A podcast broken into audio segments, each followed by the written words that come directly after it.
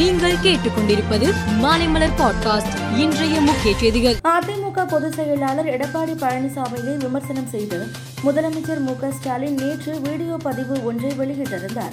இதற்கு பதிலளிக்கும் வகையில் எடப்பாடி பழனிசாமி நீண்ட விளக்கத்துடன் ஒரு வீடியோ வெளியிட்டிருக்கிறார். அதில் அதிமுக நிர்வாகிகள் தொண்டர்கள் முன்னாள் அமைச்சர்கள் யாரும் எந்த கட்சிக்கும் அடிமையானவர்கள் அல்ல என்றும் அதிமுகவை சீண்ட வேண்டாம் என்றும் கூறியுள்ளார். தொட்டுப்பார் சீண்டிப்பார் என்றெல்லாம் சாதாரண மேடை பேச்சாளர் போன்று பேசுவது முதலமைச்சர் என்ற பதவிக்கு உகந்தது அல்ல என முதலமைச்சர் மு ஸ்டாலினுக்கு பாஜக தலைவர் அண்ணாமலை கண்டனம் தெரிவித்துள்ளார். யாரை அச்சுறுத்த இத்தனை ஆவேசம் என்றும் அவர் கேள்வி எழுப்பியுள்ளார். அரபிக்கடலில் உருவான பிபோர்ஜோய் புயல் நேற்று குஜராத் மாநிலம் ஜாகவ் துறைமுகம் அருகே கரையை கடந்தது. புயலின் மையப்பகுதி கரையை கடந்தபோது ஜாகவ் துறைமுக பகுதியில் நூற்றி இருபத்தி ஐந்து கிலோமீட்டர் வேகத்தில் சூறைக்காற்று வீசியது. அப்போது கடலில் பல மீட்டர் உயரத்திற்கு அலைகளும் எழுந்தது.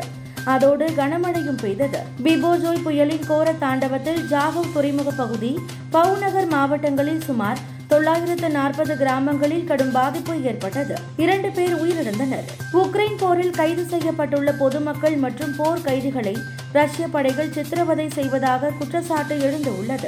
இந்த செயல் ரஷ்ய அரசாங்கத்தால் அங்கீகரிக்கப்பட்ட ஒரு செயலாக இருக்கலாம் எனவும் தேசிய கொள்கையாக இருக்கலாம் என்றும் ஐநா சபை கடும் அதிருப்தி தெரிவித்துள்ளது. வடகொரியா நேற்று தனது கிழக்கு கடற்கரையில் இருந்து ஒரு பாலிஸ்டிக் ஏவுகணையை கடலில் செலுத்தி சோதனை நடத்தியது. இதையடுத்து தென்கொரியாவுக்கு சுமார் நூற்று ஐம்பது டோமாஹாக் ஏவுகணைகளை எடுத்து செல்லும் திறன் கொண்ட அணுசக்தியால் இயங்கும் நீர்மூழ்கி கப்பலை அமெரிக்கா அனுப்பியுள்ளது. வடகொரியா அணு ஆயுத அச்சுறுத்தல்களை சமாளிக்கும் கூட்டுத்திறனை மேம்படுத்துவதற்காகவும் பயிற்சிகளை மேற்கொள்ள உள்ளதாக தென்கொரிய பாதுகாப்பு அமைச்சகம் தெரிவித்துள்ளது. அண்மையில் நடந்து முடிந்த உலக டெஸ்ட் சாம்பியன்ஷிப் இறுதிப் போட்டிக்கான இந்திய அணியில் அஸ்வினுக்கு ஆடும் லெவனில் வாய்ப்பு வழங்கப்படவில்லை.